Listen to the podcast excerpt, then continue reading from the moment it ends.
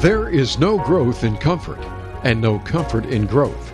Business today typically values and promotes leaders for their subject expertise. Leaders who have command of the details and execute based on knowledge and experience are highly respected. However, to grow as a leader, you have to get out of your comfort zone. That means learning to lead without just being the expert. Learn to gain the trust and respect of a team that might know more than you do. Get comfortable with ambiguity and with not having all the information. Develop the skills and confidence to lead in a different way. Welcome to Out of the Comfort Zone. I'm Wanda Wallace. It seems to be a day when you pick up the newspaper, either companies or people or politicians seems to be apologizing.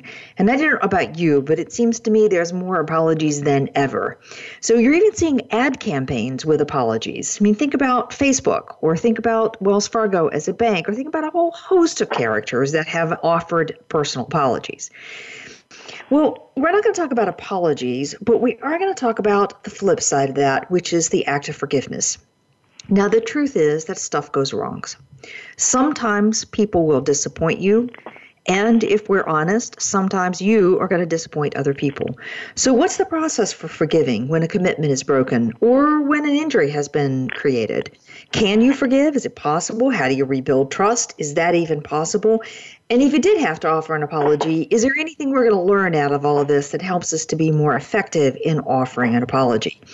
That's what we're going to talk about today. And with me is a very special guest, Dr. Mac Wallace. Mac has 30 years, over 30 years of experience helping people work together in all aspects of life. And his perspective on what it takes to create and sustain relationships, to build and rebuild trust, and to forgive comes from his experience with families, with churches, and with communities. He is an ordained minister, but he is also a supervisor of clinical pastoral education. He's a senior professor of pastoral care at Campbell University Divinity School. He's a licensed marriage and family therapist, a CPE supervisor, and an approved supervisor with the American Association of Marriage and Family Therapy. Um, there are a few more degrees that can go at the end of his name, but I think you get my point. He has an awful lot of experience in understanding the interpersonal dynamics in relationships particularly when stuff goes wrong and how we move past it. So, Mac, welcome to the show.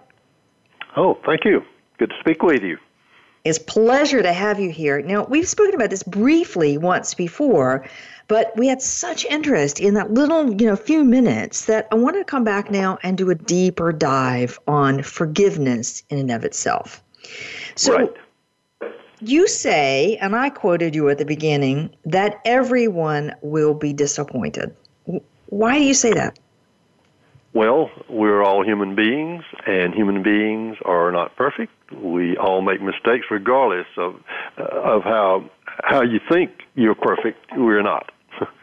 uh, so we we're all going to make mistakes, and part of the process of being a healthy, mature adult is being able to admit your mistakes, to say yes, I was wrong. But we are, we're all going to do it, and uh, oftentimes we we disappoint people and don't know we've done it. Um, yeah. Don't mean to. It's not intentional, but uh, we, it happens. So we're all in the same boat with, in terms of being hurt, disappointed, betrayed. Um, we're all alike. Um, okay. All right, that's interesting. We're all alike in being hurt, disappointed, and betrayed. You know, we often think about betrayed as like, whoa, that's one of those big ones out there. Well, no, not necessarily. Um, betrayed is when you, know, you can betray a confidence. Um, you can uh, betray someone by saying something about them that is not helpful to them. Um, betray a relationship. I mean, there are lots of ways. You know, uh, in marriage, it's a, it's usually a betrayal is around infidelity, uh, or but in relationships, we get we betray in a lot of different ways and everyone and, does it, yeah, one way or another. That's a hard one to swallow. That's the everyone hard one to swallow. that is the hard one to swallow. You're absolutely right. Coming to terms, well, actually, coming to terms with our full humanity is a real hard, difficult. It's a difficult thing to do because we all want to be right. We we want to be right. Uh, I think uh, I think Terry Real is the person that said this, but you can either be married or be right, whichever one you want. we might say employed or be right too. that may be true too. yeah, yeah. I love that. All right, so coming but, to terms with but, but, but actually the ability to to to have confess a mistake or to admit a mistake, and that's something parents really should be practicing modeling for their children, teaching them how to do it. When you make a mistake, oh, I was wrong. I should have, you know. Um, if if children, if you model to children perfection, that they only see you as a per- perfect person always, then that's their goal, and that's not attainable. It's not attainable. Oh boy, I know a lot of people who certainly are trying that work and at home to be perfect. Yes. Um, yes. We've talked um, a lot of times on this show about the notion of vulnerability and that willingness to show your humanity, to show the imperfections, to admit the mistakes, and be okay with that. And that's exactly what I think you're talking about here. Same concept. Yes. Okay. Absolutely. All right. Yes. So if we start with this premise that all of us are capable of disappointing, of betraying, of hurting, um, of disappointing people that we care about, sometimes intentionally, sometimes quite accidentally, we all do it. Okay. So now you say there's I have to recognize there's no difference between me who has been disappointed and the other person who has disappointed. Explain what you mean by that. Well, there may be character differences. I mean, some people will disappoint, hurt, betray because they're not trustworthy. They're just they're mm-hmm. not trustworthy and shouldn't be trusted. Um, so, so I'm not talking about character differences. I'm talking about just basic human uh, activities, human relationships. Um, that we all do it uh, knowingly or unknowingly. Um, but, but the reality is, there are some people. Uh, there are some people that should not be trusted. Uh, right. Uh, they're not trustworthy, um, and the basic character, the, their basic character is just not a, not not a safe person to be to be vulnerable with. Mm-hmm, mm-hmm. I want to say one more thing about vulnerability. Uh, to be vulnerable when it's not safe is just stupid. Uh, vulnerability uh, is helpful when it's in a in a an, in, an environment that you think reasonably have reasonable uh, right to think that it's fairly safe emotionally. Okay. It's um, I was doing some uh, pretty intense work with a top team today, and one of the one of the things that we have everybody's been talking about is the Google research on what makes for their top performing teams. And one of the top characteristics they talk about is having psychological safety in the team. And yeah. I think that's what you're saying here is that there's enough safety that it's okay for me to admit my mistakes without massive consequences. In fact, it can be quite helpful to talk about the mistakes that we've made and to learn from those mistakes. Same concept? Yes. Yes, okay. exactly right. Exactly right. In fact, when I when I treat married couples, that is the issue. It has to be safe, particularly for men. Um, if, if it's not a safe environment, men typically will shut up. They will shut down, will not talk, withdraw, stonewall. And so creating the creating an environment where you feel safe to be able to be yourself and to let your vulnerability show. And and vulnerability is what's required to build community. You can't you really can't build real community without authentic vulnerability or or real relationships. You just have to have a certain level of it. Right. We could extend that to say for relationships, for trust, for collaboration. So yes. we're getting a little off on the topic of um, forgiveness, but it's important. What does it take to create a psychological safety so people can be vulnerable? Well, most of it is around judgment. Um, we tend to be we, we tend to judge others um, and and the irony is that we tend to judge in others the things we do not like about ourselves. Mm-hmm. And so when so judgment is is if if if I'm feeling judged by you or verbally or non-verbally, uh, I'm going to be really careful about what part of me I let you see. Mm-hmm. Mm-hmm. So so judgment and the inability to accept someone who is different or different opinions, they're the reasons that we um, that that's the that's one of the reasons we vulnerability is is, is necessary to be able to connect people. The um, so uh, as I've said many times, I do an awful lot of work around creating inclusive cultures, places where people with different perspectives, different genders, different ethnicities, all sorts of differences mm-hmm. come together and creating an environment where they're actually learning from each other. They're open to hearing from each other's experiences. And this this whole piece of feeling that I can be accepted with my difference as opposed to I have to be like you in order to be accepted is sort of the right. cornerstone of what makes all of that work. And that's exactly what you just said on the psychological safety that I yes. have to feel I'm not being judged and I have to be accepted for someone who is different, as someone who's different. Right. And that is so particularly true as as we we work with more and more different cultures. Um, you know, I find that I find that a lot in working with uh, Caucasians and African American ministers. Uh, their okay. cultures are so different, and often yeah. they hide things from each other because they don't feel like they'll be accepted. Mm-hmm. I, I think we see that uh, the world over in every country, in every location, on a yes. whole range of ethnic and gender differences as well. Yes, and those are the places that those and those are the places we injure people, uh, and and oftentimes don't know it. It is pretty mm-hmm. easy to to to step on a landmine in a in a in a foreign language, a foreign culture, an unfamiliar culture, and not mm-hmm. even know that you're it wouldn't be would not not be something important in your culture.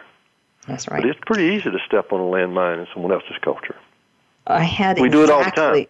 Yeah, I had exactly that on gender a couple of weeks ago. I was giving a talk, and somebody in the audience, um, a male, says something which is genuine respect of his experience and his belief system. And boy, does it create an explosion in the room. And the, the poor guy had no clue what it was he actually said. He didn't mean. I don't think he meant it the way it was heard. Yeah. But anyway. Right. We're getting sidetracked. Let's go. I, and at the seminary, we've done some uh, uh, reconciliation uh, meetings, yeah. primarily with Caucasians and African American uh, students. And uh, I'm always amazed at when we talk about we talk about uh, the injuries that have happened between the cultures. I'm always amazed at how blindsided people are. They they they have no awareness that that hurt you it amazes me, but it happens all the time. I think it does. So, in this reconciliation takes us back to the topic of forgiveness. In this whole notion of reconciliation, how does that process work? What happens there?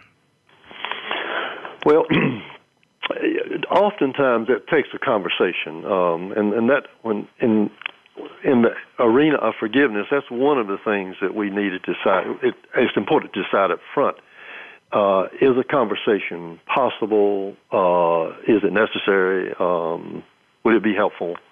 Um, but often, but conversations is what it takes. And the other part is confession. And confession is not, uh, I'm sorry if I've hurt you. I'm sorry if I said anything to hurt you. That's not confession. Confession okay. is specific. I am sorry I did this, and I know it hurt you uh, that can be heard, and forgiveness is easier with that. But, but anyway. So just saying I'm sorry is inadequate. Absolutely inadequate. It, it's not. A, it's not a forgiveness in relationships. Forgiveness comes or is built on on the top of honest confession.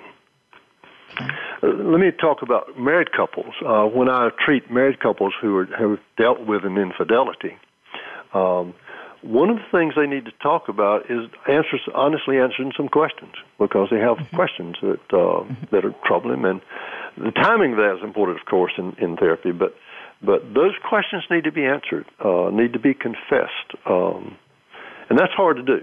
I mean, that's just hard work. And we get back again to emotional safety. If it's not psychologically safe, you're not going to be vulnerable, you're not going to confess.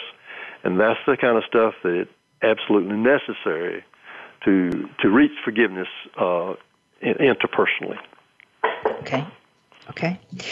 This whole notion that this forgiveness needs to be, or the, the confession needs to be specific and there has to be a sincerity in it and i have to be able to mm-hmm. ask questions as in the why did you do it? or what were you thinking when you were doing and have those honestly answered. Certainly helps explain why some of the public apologies feel so hollow because they are absent of all of those qualities. Exactly. Yes. And the and the hollow of the the specifics that that's the that's the main one. Um, and they have to be they again confession is a religious word but i think it's a good word for this when we're talking about forgiveness which is also a religious word i think but okay. All right. Fair enough. Yeah. It, and that's okay too. The, what about this notion that um, i don't want to forgive? Like i don't want to oh. forget about it. I don't want to forgive you. I'm still angry with right. you. Oh yes. Well one, one of the things that keeps us from forgiving is that we we feel empowered when we can hold on to a grudge. Um, the, unfortunately, the evolutionary process of our brain uh, leaves us with uh, more uh, effort towards the fearful, anxious, angry side of our brain than the loving, caring side of our brain. Uh, I think that's that was evolutionary to to protect us. Um, to, but but we're we're, we're our brain likes that for one thing, and if we feel empowered when we have a grudge, and we've it, it's a superior uh, position really. That uh, I'm I am I've never sinned. I don't haven't done anything wrong, but you have. Mm-hmm. And the other thing the the grudge uh, the grudge does is it it gives us the illusion that that somehow we can change the past, that it can, that it will be it can be different.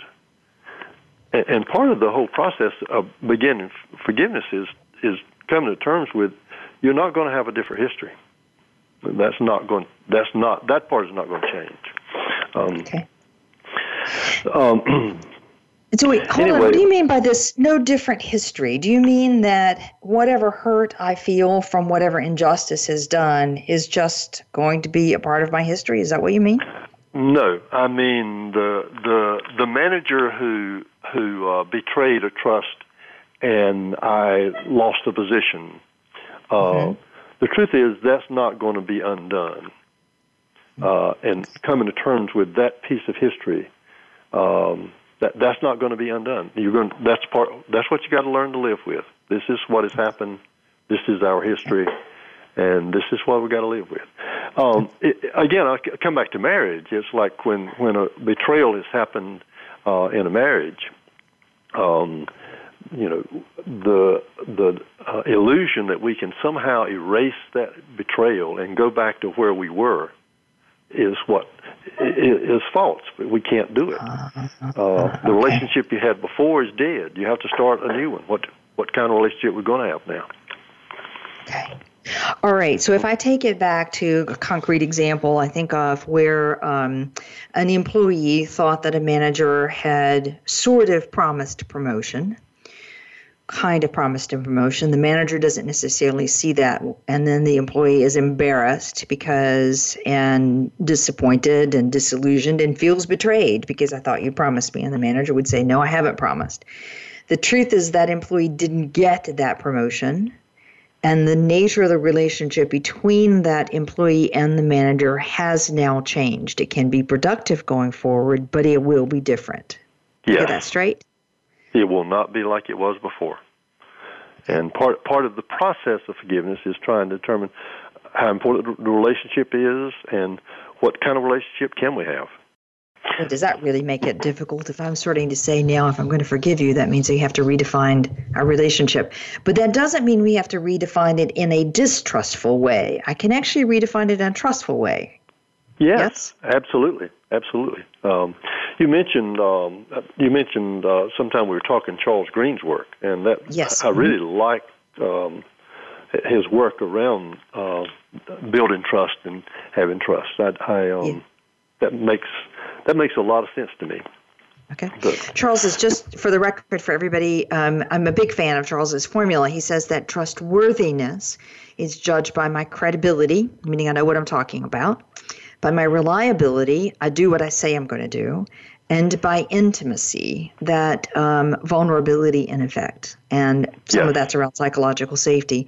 All, of course, divided by the self interest. So the higher the self interest in the person or in the environment, the lower the levels of trustworthiness. Charles will also say it's the intimacy that saw that drives the equation about 90% of it.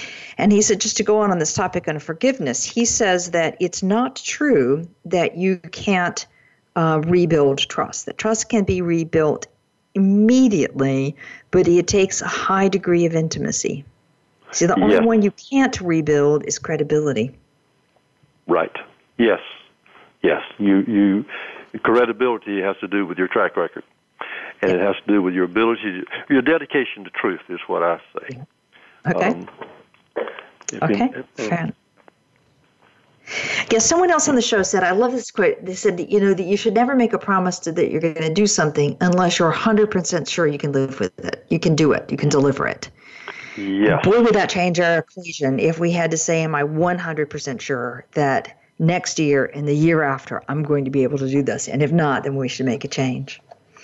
Well, Okay. another another wait, one more thing to say about that. Uh, it, uh, we should not cri- be critical or negative about another person unless we're 100% we're correct too. Okay. Wow. We do that on what we've. Sometimes we we hurt people based on what we've heard, uh, based on intuition, uh, instead of the, the actually actual facts. Yep. Or based on, as we've said before, the based on the fact that you just see it differently than I do, and then we get a judgment Right. going about that, and so we're off. So now, let's say I'm, you know, in a working environment. Um, let's say with a peer, with somebody that I've worked closely with, and I feel like that peer has done something wrong that has hurt me, that they've betrayed a trust or they haven't delivered what they promised they would deliver or some variation on that theme. And I want to start the process of forgiveness. Do I initiate with my peer and say, hey, you did wrong? I mean, how, how do I go about that? Well, if it's a peer and you want to maintain the relationship, uh, that's where you, yes, you do. If they're not, if they've not recognized it or they're not willing to uh, to confess, um, then I think it's worth taking the step of saying, "Listen, um, I've been hurt by this, and I'm having a hard time forgiving you. I need to. We need to talk about this." Um, someone who's a, who's is trustworthy, a peer, a peer who's trustworthy is the kind of peer that would say, "Yes, tell me how this how I've hurt you." Um, and if someone comes to you and says, "Listen, I want to talk to you about how I've hurt you," not many of us are going to turn that down. Yeah, Not unless Yeah. not unless the wound is too raw. right. And sometimes that's the other thing about forgiveness. Um, premature forgiveness is, I think, what we what we get in the media. Okay. Um, I see this with married couples again that they uh, an infidelity or something has happened, and uh, the unfaithful one just forgive me, please forgive me, um, and to do that prematurely uh, is not helpful. What I say to couples, I, it, when they talk like that in front of me, I say we'll get there, but that's going to be the last thing we do. We've got a lot of Okay. other work to do before we get there. okay. So, how do I know if I'm ready to forgive? Well, part of it has to be with with some ability, some emotional objectivity. Um, Okay. The ways we've been hurt, uh, the emotional experiences, all emotional experiences are built on the ones that the emotional experiences that have gone before. So uh, sometimes, and oftentimes, the ways that we get hurt most are built on top of the pains and injuries we've had earlier in our life sometimes in childhood, sometimes the injuries we're not even aware of and have not uh, taken a look at. Uh, and that's what takes away our ability to have objectivity. And and what what happens is we start assigning motives. You did this because.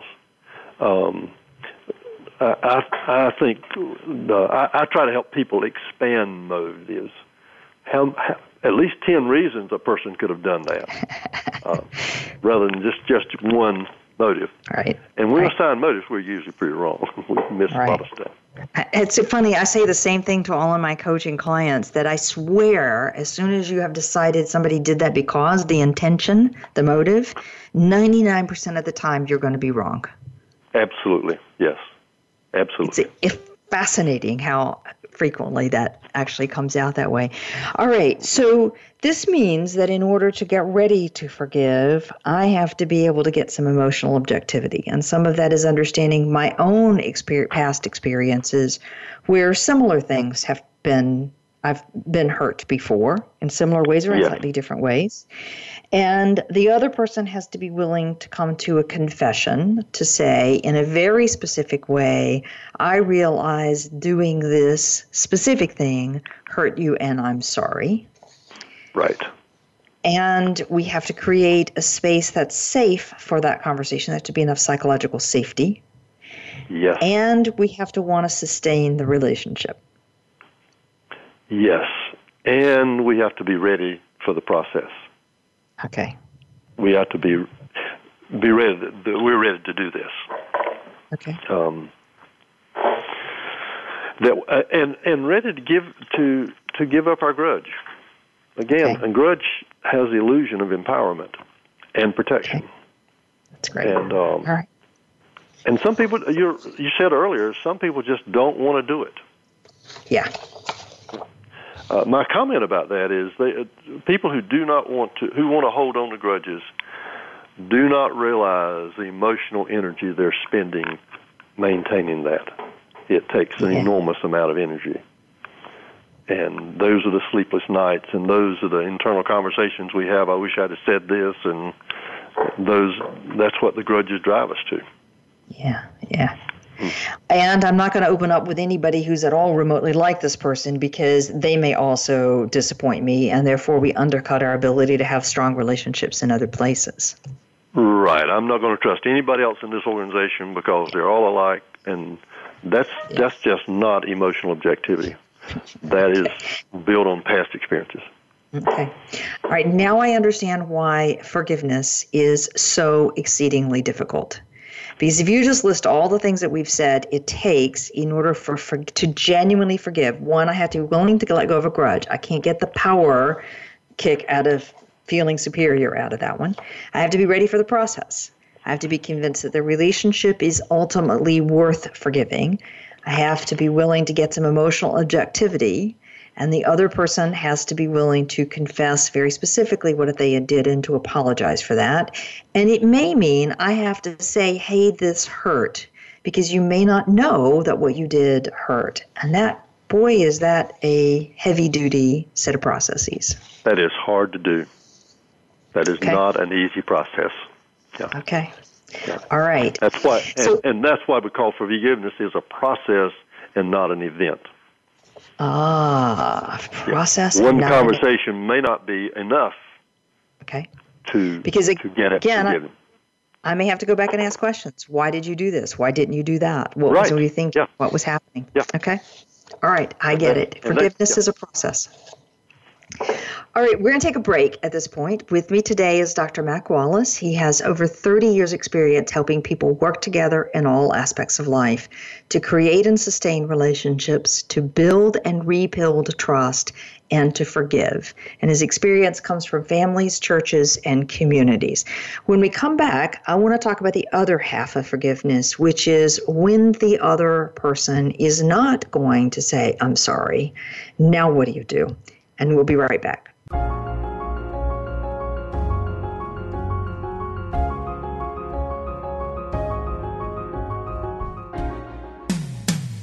When it comes to business, You'll find the experts here. Voice America Business Network. If you want more information on the articles, books, coaching, and seminars we offer, go to our website at www.leadershipforuminc.com. You're sure to find some helpful links, videos, and more to help you create a winning strategy for your organization.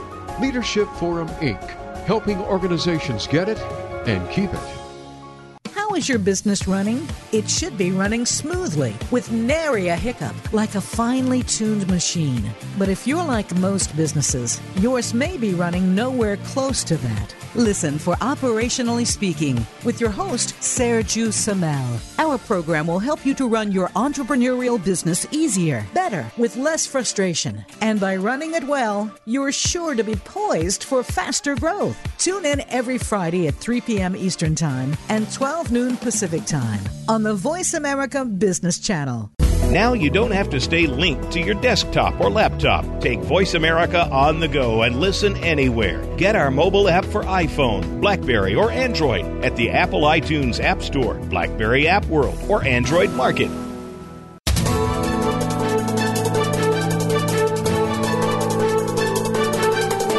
Whether the market's up or down, or if you're looking to improve your portfolio, our experts are ready to talk to you.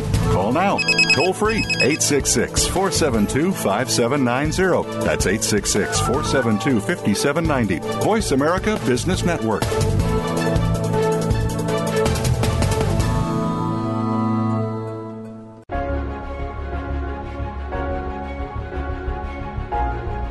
You are listening to Out of the Comfort Zone. To reach Dr. Wanda Wallace or her guest, call into the program at 1 866 472 5790. Again, that's 1 866 472 5790. You may also send an email to wanda.wallace at leadershipforuminc.com.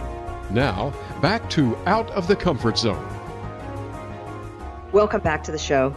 With me today is Dr. Mac Wallace. He has over 30 years' experience helping people work together in all aspects of life to create and sustain relationships, to build and rebuild trust, and to forgive. We've been talking about the process of forgiveness and why it is so difficult to forgive. And uh, one of the interesting things Mac said earlier is this whole notion that uh, holding a grudge, not forgiving somebody, actually makes me feel more powerful. And the argument is that from an evolutionary point of view, our brain is a bit wired to be fearful and to protect ourselves. So, therefore, we've got lots of energy around avoiding people, being fearful of people, being angry with people. And learning to let go of that and embrace the other is not necessarily the easiest thing to do from an evolutionary point of view.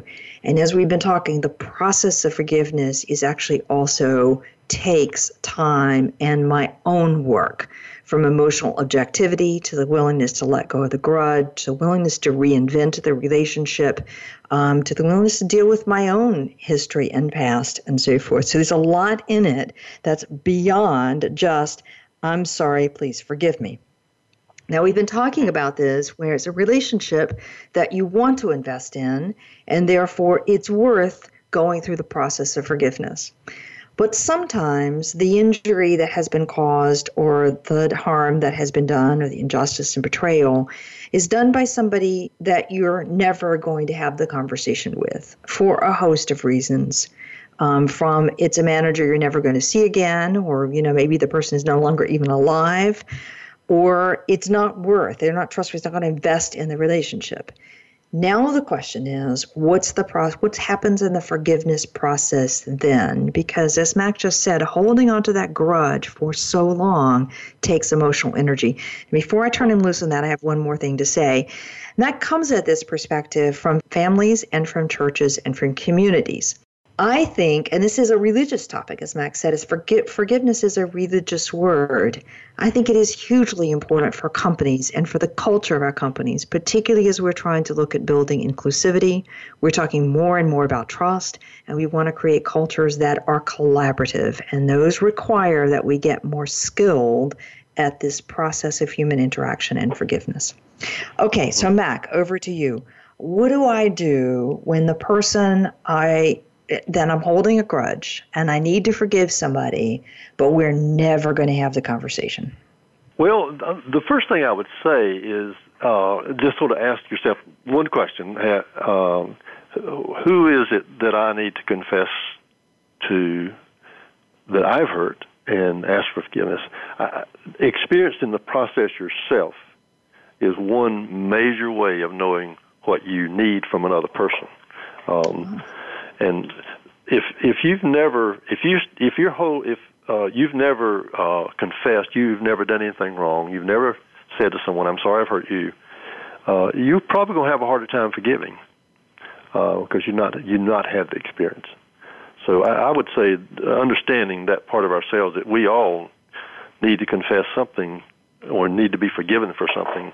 Um, we all need that experience, and so that's that's the that's the the first thing. The second thing I would say is that that in these when when you're not, going to have a relationship or or contact or conversation with the, with the person who has injured you, um, the the forgiveness is not about them. Uh, it's about you, and it's about something you discover inside of yourself. Uh, and and I, have uh, I've seen people who, uh, in fact, I've had experiences. Someone who says, "Oh, um, I have worked so hard and I've finally forgiven you," and I'm thinking, "What? I, I didn't ask for that. I didn't know know that was going on." Um, and so uh, the the thing I would say uh, about that is that this work that you do is internal, personal work and the person you're forgiving, forgiven does not need to know you've forgiven them. It's not important for them to know that. In fact, telling them about it is serving yourself. It's not serving anything else. So um, the, the the process is a personal process, and it sometimes it takes uh, some an, an outside voice, a more objective voice, to help us do something with the motives that we've assigned. Uh, and also help us to, to come to terms with the parts we have played in this injury. Uh, oftentimes, we have a role in it too. And so the, holding the grudges uh, has a way of, of uh, telling us or con- uh, convincing ourselves that we didn't do anything and we were injured by this person, they did it all. And that, mm-hmm. that's really not true oftentimes. Mm-hmm. Mm-hmm. So, so, but anyway, it's about ourselves, and it's for ourselves. It's for me. It is not for this other person that mm-hmm. that I do not know. Okay. Yeah. So forgiveness is for me. Can you talk through a little, like either an example or just in the steps, what that internal work process looks like? Well, yes. Um, part of it is the specificity of it, uh, being uh, specific uh, about how we've been injured. Um, sometimes we exaggerate our injuries, even to ourselves, mm-hmm. and that as a way of documenting or a way to empower us more. And so, so part of it is is to getting clear internally and getting clear with with some specificity about what actually injured us Mm-hmm. And the other piece is what our contribution to that. It, it may sometimes it's not any, but oftentimes it is. If it is, it is very important that we come to terms with that piece of it before we can okay. before we can move on. Okay. And, and, and finally, one more thing: we need to also just keep in our eyesight that our past injuries are contributing to the present one. Most okay. of our emotional emotional pain is influenced by emotional injuries of our past. wow. Reminds me, um, a person I was coaching, this has been a few years ago, who was messing up. I mean, performance was, you know, like in trouble. This particular person's performance was just not, they're in risk of getting fired. And as you unpack why something hadn't been done and something else hadn't been done and something else hadn't been done, what you find at the end of it is that the individual was fundamentally afraid yes. that the way they had been rejected in a past team was going to be repeated today. Right. And while there were some parallels, what they were carrying was that fear. And that fear right. that you were going to do it to me again was actually damaging performance. But that's what yeah. you mean, that we have to keep in mind that our past injuries are contributing to the yes, moment. and that's what keeps us from being vulnerable. That's what makes keeps us afraid. Fear is the word we, that we we uh, hide because we're afraid. Um, mm-hmm. And we we uh, withdraw because we're afraid. We don't perform because we're afraid. A lot of that is uh, yes, fears is a big motivating factor, and it's based on our past experiences. Okay. Not all. All right. A friend of mine used to say it's not about 2018. That's easier said than done. Okay, let me give you two cases and see what advice you would do. And, you know, recognizing that your experience comes from the communities and families and therapies and so on. But I'm going to still bet it works pretty well in the corporate world. So let's take someone, um, let's call this individual Tim, whose manager has not been the best manager in the world. So we've got a lot of yelling, we've got a lot of false accusations, we've got a lot of, you know, screaming inappropriately, we got a lot of name calling, we got a lot of blaming coming from the manager. And I wouldn't hold this manager up as exemplar manager by any stretch of the imagination. And put enormous pressure on Tim, so much so that Tim is losing sleep, um, not, you know, kind of causing stress at home with family as well as with spouse, with the kids. I mean, all, you know, all sorts of just heart problems. And we're having all sorts of issues around the stress here. Yes. Mm-hmm. Okay. Tim will say the manager is wrong because the behavior is wrong. It's inappropriate. And I wouldn't disagree with that. But the mm-hmm. manager isn't going to apologize. Mm-hmm. Manager believes in yep. effect Tim is tough, Tim is senior, Tim should be able to take it. And for whatever cause, that manager is not going to apologize. It isn't going to happen. So, what do you recommend yep. Tim to do? Well, let me start. Go back to the corporate culture, though. Um, it, corporate culture is kind of like I said about families. Um, if if the people who are leaders in the culture uh, if they can uh, model uh, recon- forgiveness and reconciliation, that flows down the, the pipe pretty well and helps others to do it. And if the, if the corporation is built around you have to protect yourself and you can't ever be wrong or you can't ever make a mistake, then you're going to have to. The person's going to going to say it's not my fault. It's your fault. Um, so the the the manager who will not will not con, uh, confess, do not does not think the manager is wrong, probably is an environment that is saying you, you there's no there's no uh, zero tolerance. We don't have any room for mistakes. We don't have any room for human errors, mm-hmm. and so that the man, that's where the manager probably is coming from. Uh, yep. The other thing, uh, most of our our need to be right, our drive to be right, uh, is based on shame. Really, it's a shame-based uh, mentality. That if we are wrong, then we're going to be exposed and shamed. There's there and people will see there's something wrong with us, something wrong about. Not that I've done something wrong, but something wrong about me. And so okay. shame is a is a is a big piece of of uh, that we're trying that we try to hide. Um, right. Anyway. Yeah. yeah and we've talked uh, the let, to, to, okay. Let me let me okay. Let me come back to the to Tim now, and so. Okay. Um, the, so, so Tim needs to come to terms with, with, with the reality that he is not going to have a good relationship with his manager. That that's not he's not going to have the kind of relationship that that he would like to have with his manager, because the manager is not willing to participate in it. Um, yeah. I want to go back and pick up one other thing about forgiveness in a relationship right in this moment. In a play, in in a situation with manager and Tim, uh, the manager has more power. The manager has has much more going for for this for him or her than Tim does. Mm-hmm. And the person who's in the power really needs to take the initiative. So if I were coaching this, I, that's what I would say to the manager. Uh, listen, regardless of who you think is right or wrong, this is you need to hear Tim out. You need to find out how he is how he is hurt. Uh, and so, so uh, take an initiative. Uh, it may be with a person who's been injured or need to do it, or it may be the person who's done the injury take the initiative. Usually.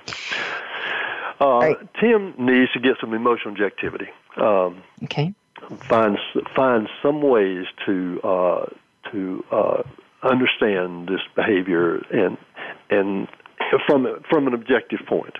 And sometimes that's not easy to do. I mean, that's just sometimes that's what I do for a living. It's what just what we do for coaching. Uh, is yeah, help right. people to to um, uh, to to to get some more objectivity about their situation. But uh, the, the and so I would say to Tim one thing: get get somebody to help you do this. Don't try to do it all by yourself because mm-hmm. um, it's not. It, it's more of a process.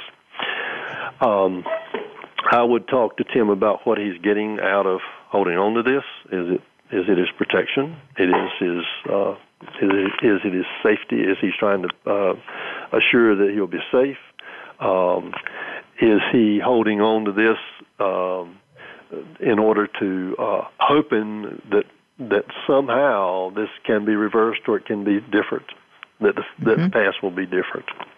Mm-hmm. Um, Yep. They're the kind of things, internal work that Tim needs to do. That's his personal work, and it has nothing to do with the manager.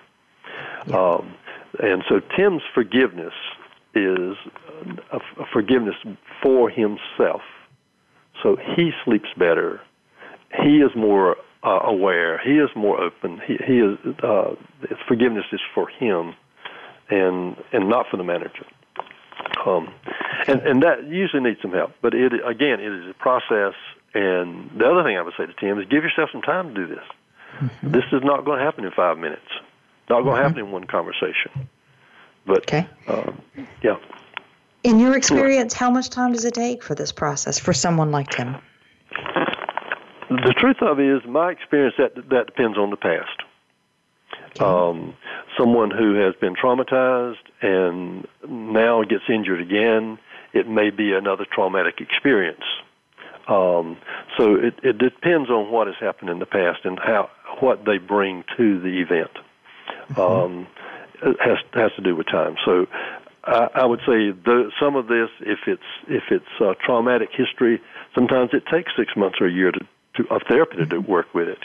Mm-hmm. Um, but uh, but otherwise, I, I would say this is a month or two process. This is something spend some time okay. doing. I, I would recommend journaling. Uh, I would, and and the journaling is not about what the other person has done. It's about how you've been hurt, what hurt you, and what you did. Okay. Okay. Yeah. So how I've been hurt, how I feel about that, mm-hmm. and what I did. Yeah. Okay. Let me say one more thing about the feelings and the words. Um, yeah. One of the reasons that it's that helps to put into words these emotional hurts and injuries is because the emotional part of our brain is not, does not have language and it doesn't is not reason rational. And but when you put words to it, when you write it, when you speak it, it brings it to a part of the brain that is rational, that does have language, that can make some decisions. The emotions do, do not make decisions; they're just what they are, and they're going to be there tomorrow. Um, so putting this into words, and I, I see this in people doing personal therapy. They put parts of their history into words, and they tell the story. And sometimes they have to tell it over and over again. But sooner or later, it begins to sink into a different part of their brain, and their brain is functioning in a different way and is not defaulting to the emotion. Um, the, the, and the reason we want to, the reason forgiveness for for Tim or, or anyone is for forgiveness is for me is because I do not need to be spending the emotional energy, um, and I do not let need to let this injury run my life or dominate my job. Uh, and so it's my work to get beyond it in in, in some way. Okay or force this energy for me to leave a job that I'm actually really good at and can be very productive at, or go to a job that's a really bad job for me because I'm trying to avoid something that I need to actually do some work with.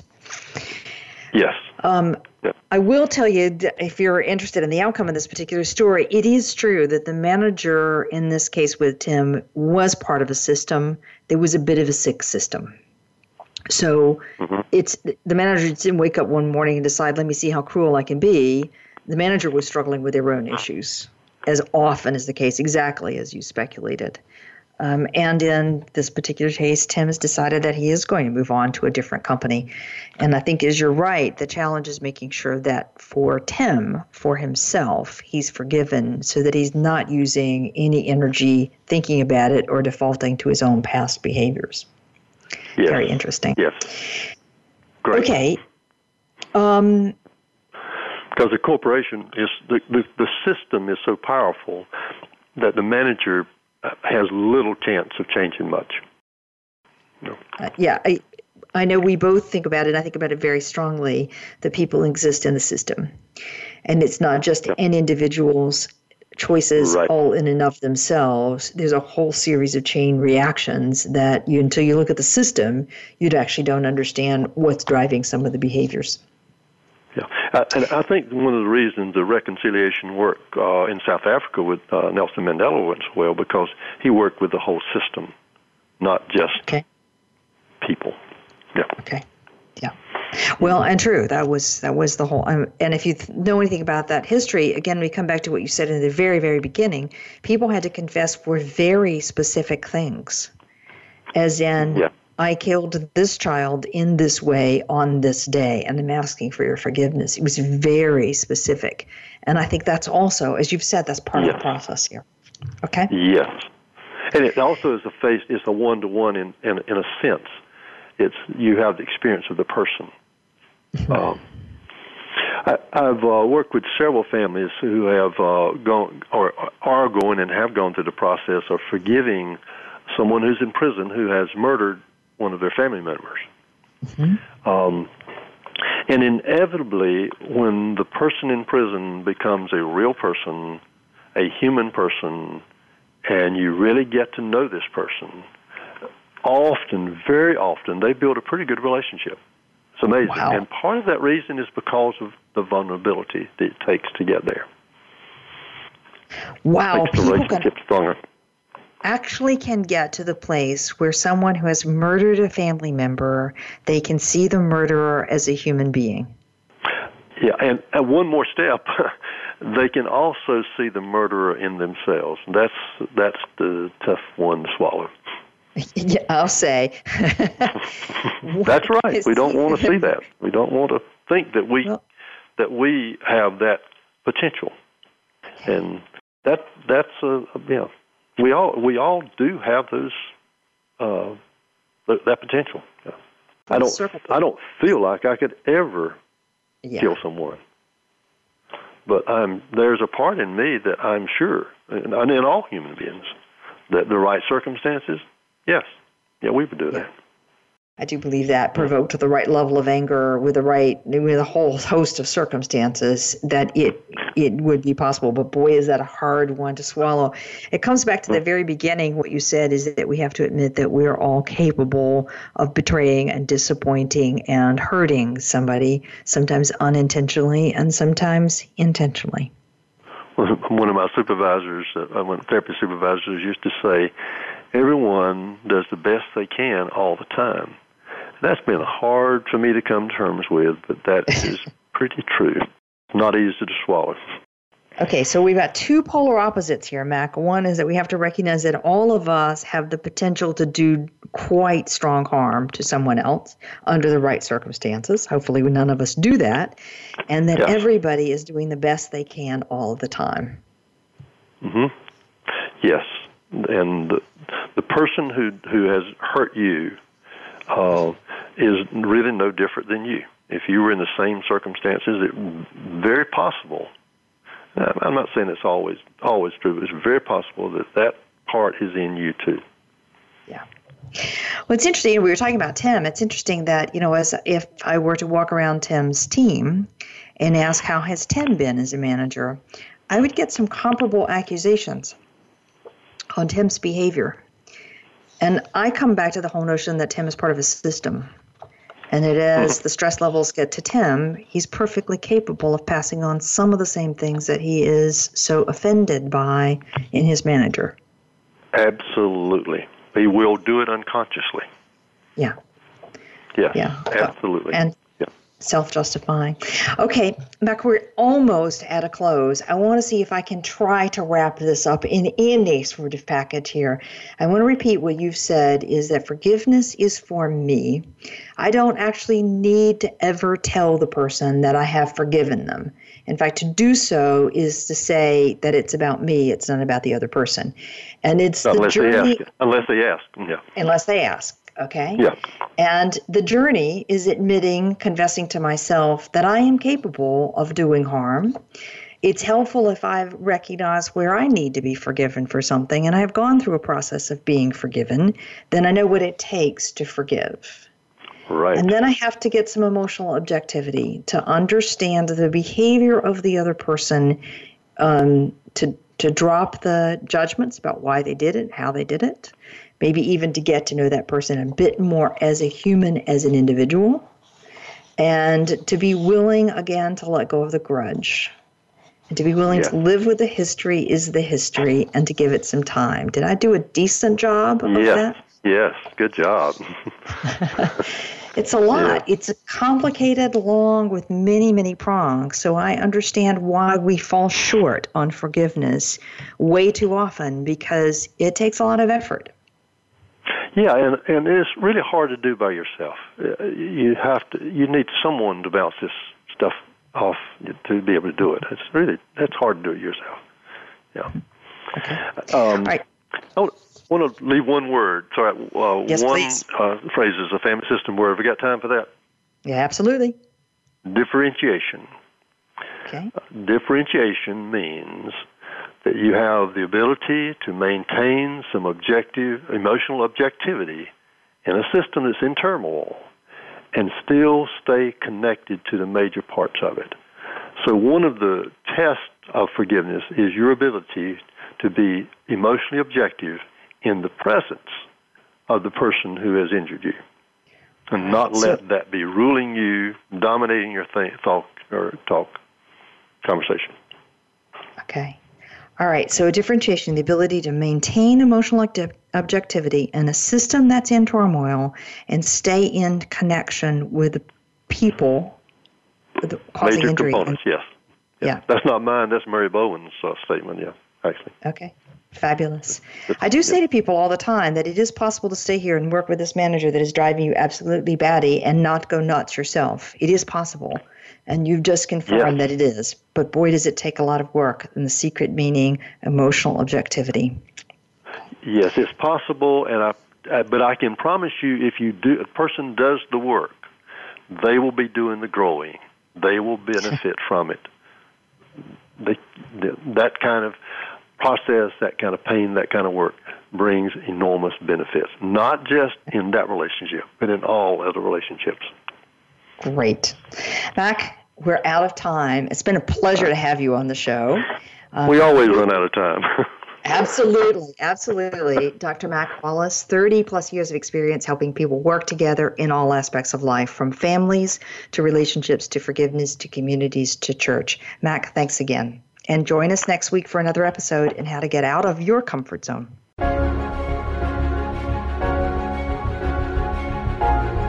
Thank you for joining us for Out of the Comfort Zone. Tune in again for another edition with Dr. Wanda Wallace next Friday at 11 a.m. Pacific Time and 2 p.m. Eastern Time on the Voice America Business Channel.